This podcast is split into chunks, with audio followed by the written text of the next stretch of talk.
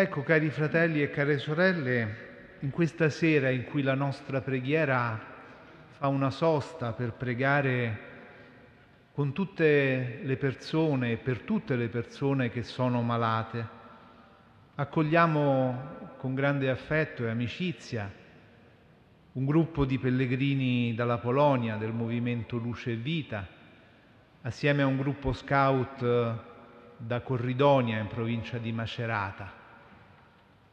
Abbiamo ascoltato questo brano che è quasi alla fine del libro di Tobia, che narra la vicenda dell'anziano Tobi, un deportato a Ninive.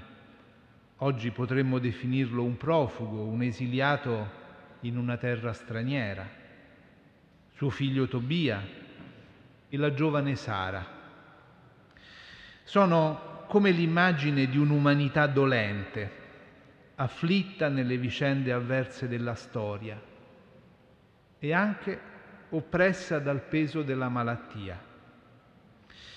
E proprio il libro di Tobia vuole come insegnare a chi lo legge e lo ascolta come il credente vive in queste avversità della vita e della storia.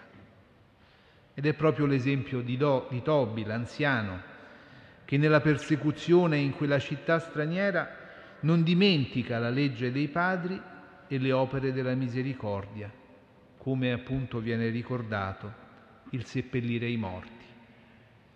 Ma è anche la figura di Raffaele, che si staglia in modo misterioso lungo tutto lo svolgersi del racconto e che proprio in questa pagina che abbiamo ascoltato si rivela.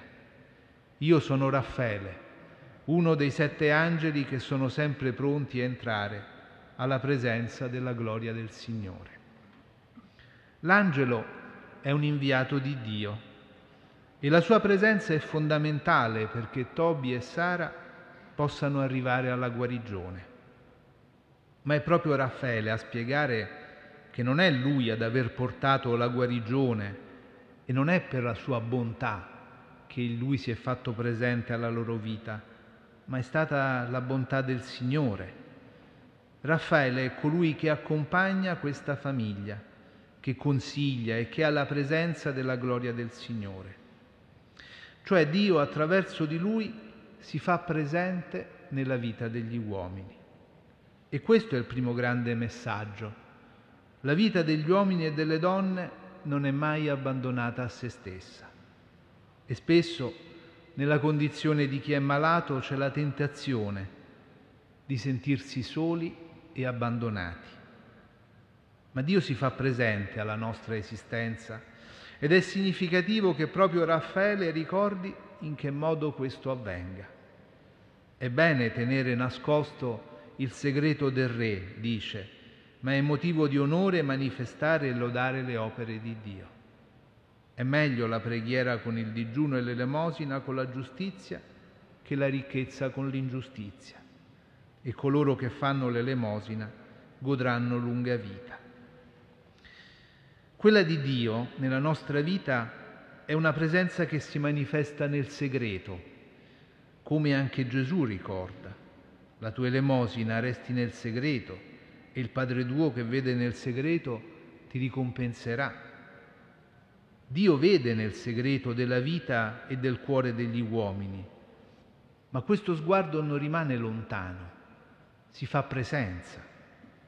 E allora quell'elemosina, che è il segno della giustizia di Dio, è l'amore che si rende visibile con i poveri ed è l'opera della sua misericordia.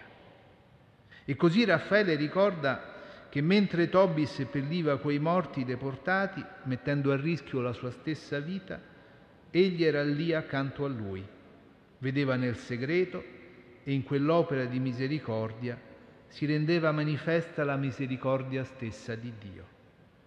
E quante volte allora, fratelli e sorelle, può accadere anche a noi di essere come degli angeli, inviati ad accompagnare e a sostenere la vita di chi è nel bisogno, di chi è nella difficoltà, di chi è malato.